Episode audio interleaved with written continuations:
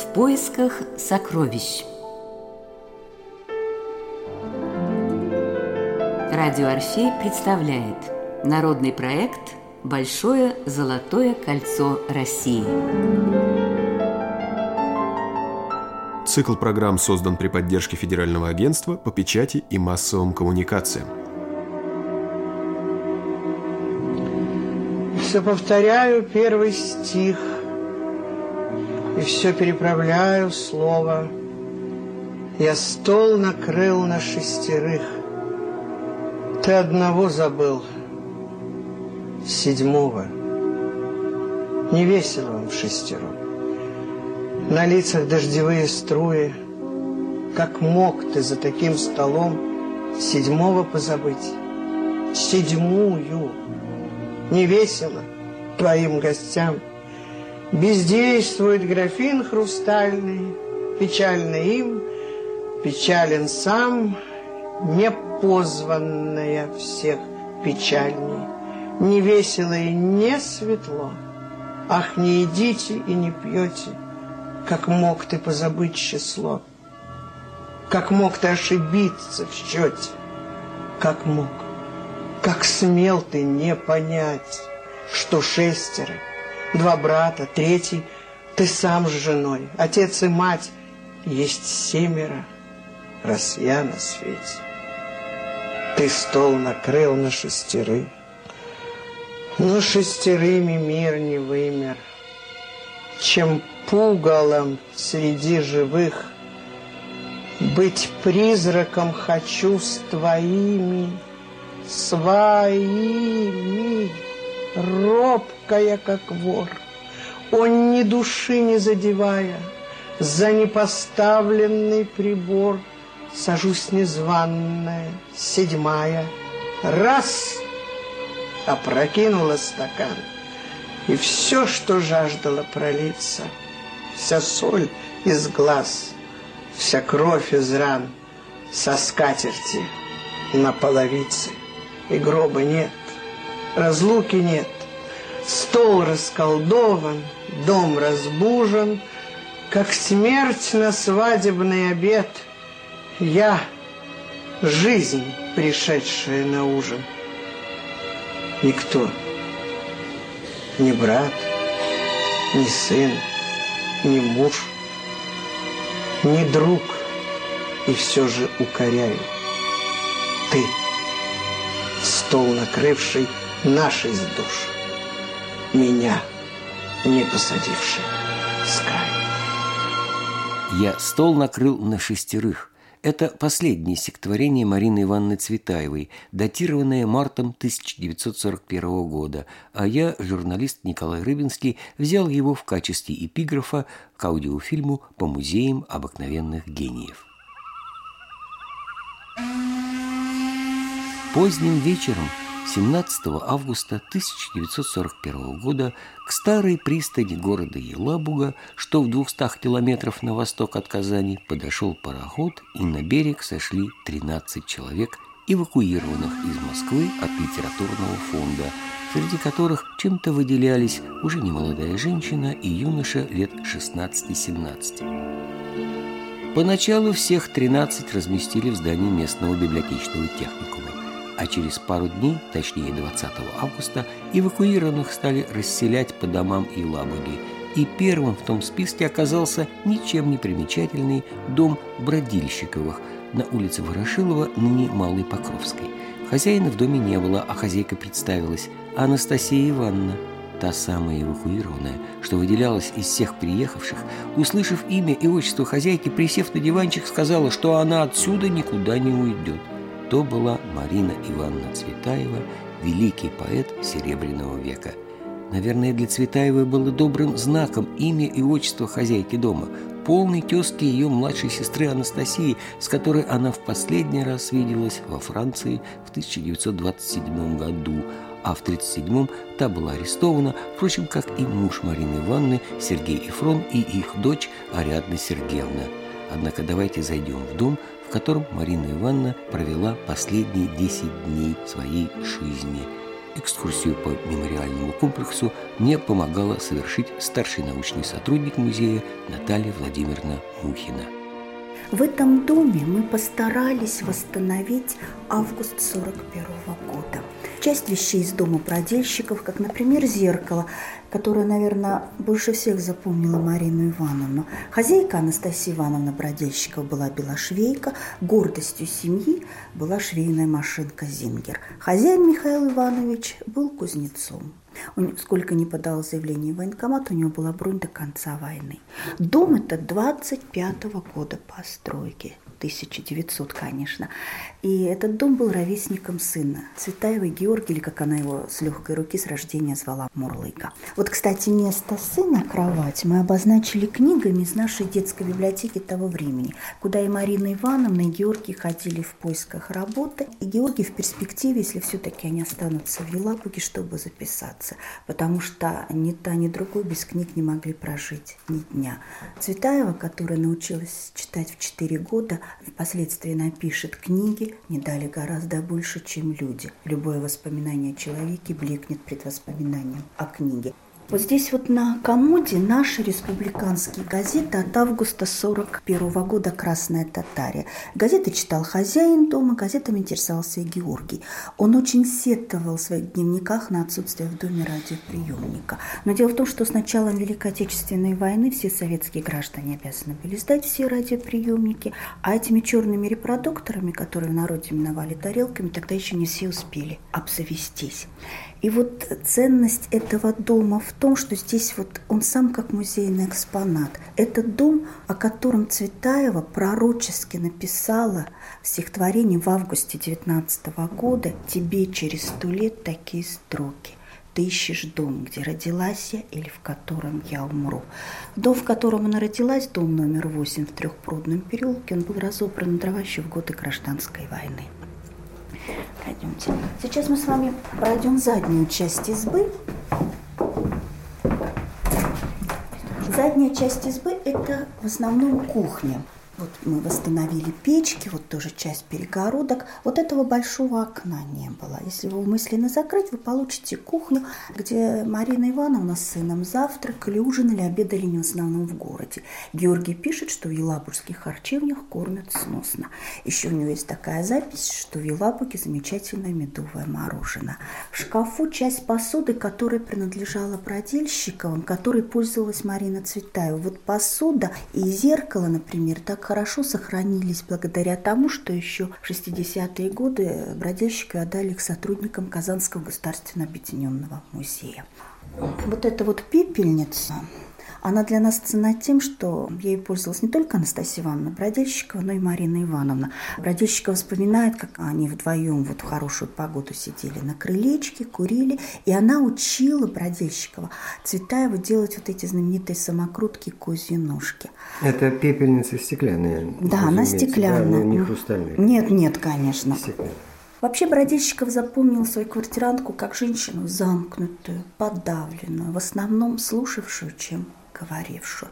И еще у бродящика сложилось впечатление, что она была ну, не приспособлена к домашнему хозяйству. Это уже вот классические примеры, когда она говорит, вот старик у меня принесет с рыбалки рыбу, она попросит продать часть рыбы, а потом просит, уж вы мне, Анастасия Ивановна, почистите, уж вы мне ее и пожарите. Или вон там за печкой рукомойник вымыть голову, так небрежно подотрет после себя, что я обычно говорила, Марина Ивановна, оставьте все как есть, я сама. Все-таки она была не крестьянских кровей. Ну, она была не крестьянская женских кровей, и быт она не любила, и она так и писала в этом быте, что быт и человек, которому даны крылья, это несовместимо. Но, тем не менее, с 18 -го года у нее не было ни горничных, ни гувернанток, ни кухарок. И весь этот быт и в России, в Советском Союзе, и за границей, он весь лежал на ее плечах.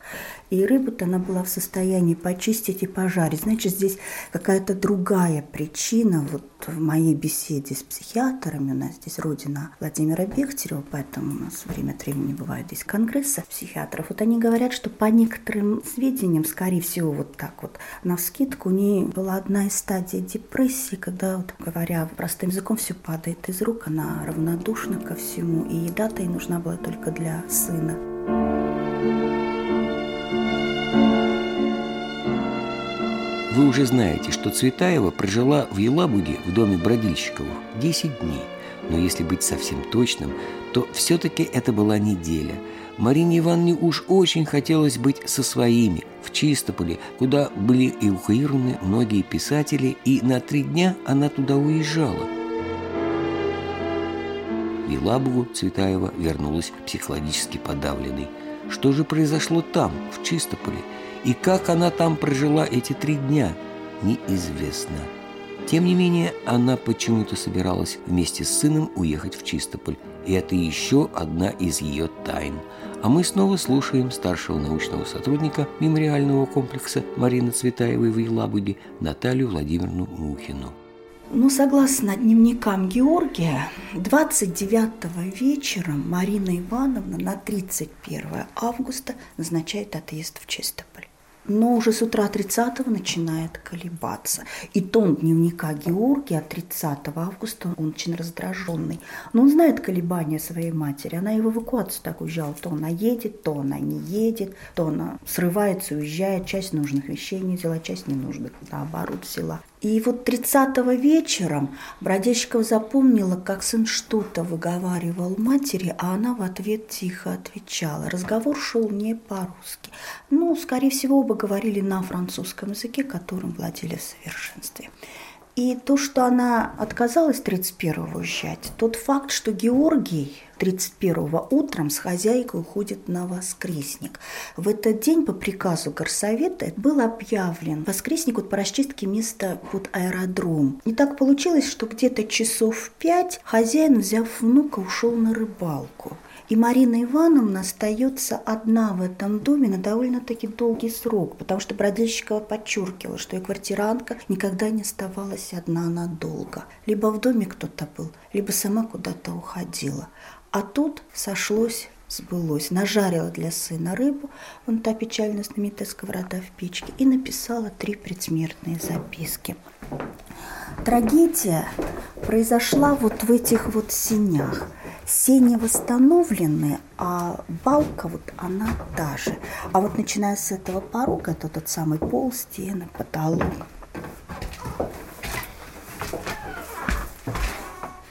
Первая ее обнаружила хозяйка – Георгий пришел примерно через два часа после бродильщика. Здесь уже собрался народ, и бродильщик вспоминает, как на ее сбивчивые слова «Георгий, не ходите туда, там ваша мама».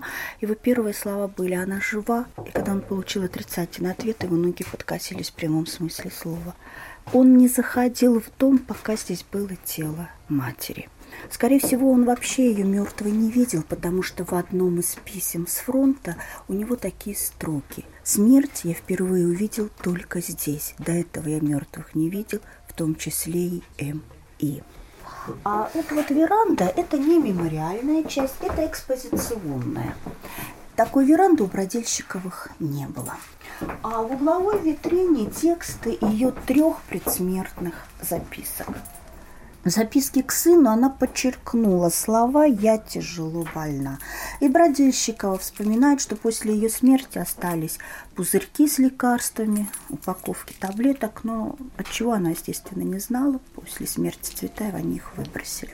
Ариадна Сергеевна, дочь Марины Ивановны, писала, что если бы я была рядом с матерью, трагедии бы не произошло. Я, как обычно, взяла бы на себя часть ее креста и понесла бы. Но Ариадна Сергеевна была в то время в заключении. Ну, это гипотетическая ситуация. Похоронили Марину Ивановну 2 сентября 1941 года на нашем Петропавловском кладбище. Точно установлено, что ее похоронили в южной части кладбища, где хоронили эвакуированных. Смертность была не маленькая за годы войны. Поэтому ни крестов, ни памятников не устанавливали. По некоторым данным, на вот эти вот могилы устанавливали небольшие столбики. Там было написано Цветаева и дата смерти. Но по некоторым же данным они были спилены чуть ли не в первую зиму на дрова, потому что зима была у нас очень суровая. Осенью 60-го года в Елабугу приезжает Анастасия Ивановна Цветаева, сестра уже Марины Ивановны, и она устанавливает вот такой вот металлический крест в южной части кладбища около вот такой вот раздвоенной сосны. Такие деревья любила Марина Ивановна. Ну, что, ты как-то определили, что это ее могила? Нет, нет. нет вот это, около сосны это, это как бы знак. Символ, Не да? было бы сосны, может быть, Анастасия Ивановна а. для себя им обеим что-то близко, нашла бы другой знак. Ну, такой крест с надписью «В этой стороне кладбища похоронена Марина Ивановна». Через 10 лет по решению Союза писателей на месте креста около этой сосны устанавливают вот такое вот гранитное надгробие. Когда Цветаева ушла из жизни, ей было 49 лет, а после и тоже через 49 лет с благословления патриарха Московского и всея Руси Алексии II в Покровском соборе и Лабуге по Марине Ивановне служили панихиду, и епископ Казанский Анастасий тогда сказал «Самоубийство Марины Цветаевой приравнивается к жертвам режима», а поэт Евгений Евтушенко в стихотворении памяти Цветаевой через много лет напишет – есть лишь убийство. Запомните, самоубийц не бывает вообще. Уж сколько их упало в эту бездну, Разверстую вдали, Настанет день, когда и я исчезну.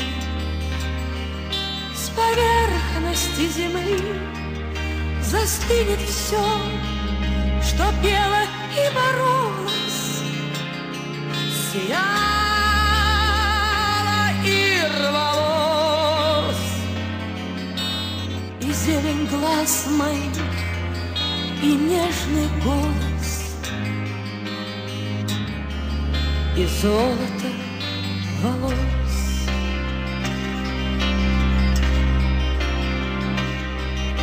И будет жизнь с ее насущным хлебом, забывчивостью дня, и будет все, как будто бы под небом.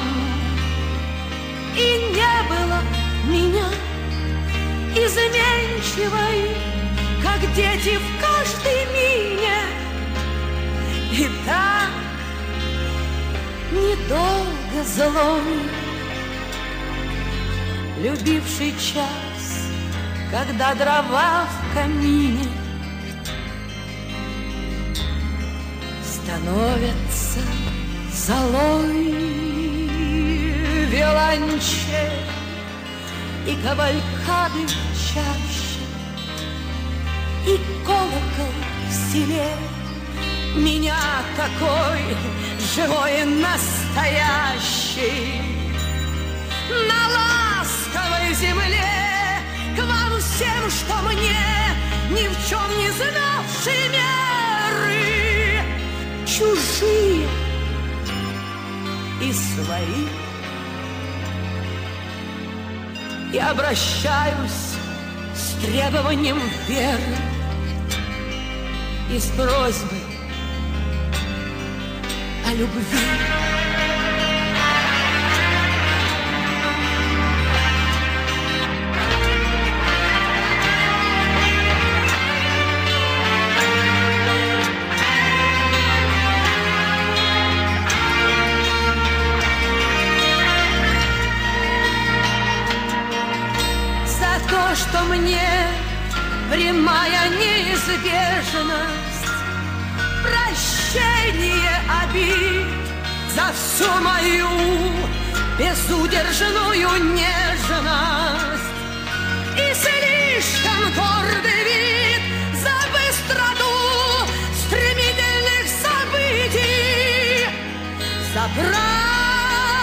Правду, за игру. Послушайте, еще меня любите за то, что я умру.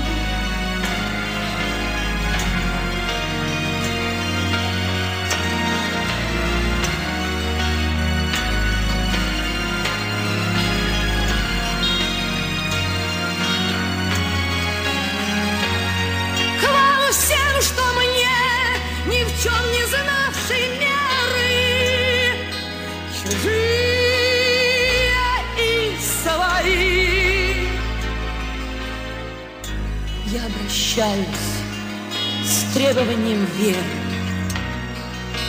и с просьбой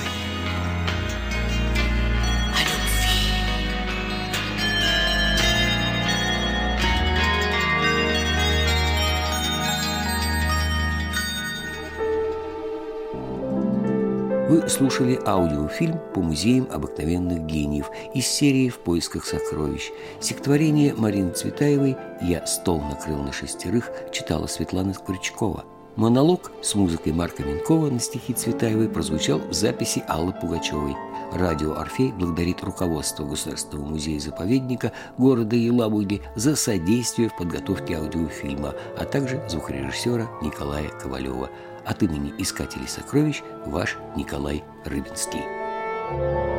Цикл программ создан при финансовой поддержке Федерального агентства по печати и массовым коммуникациям.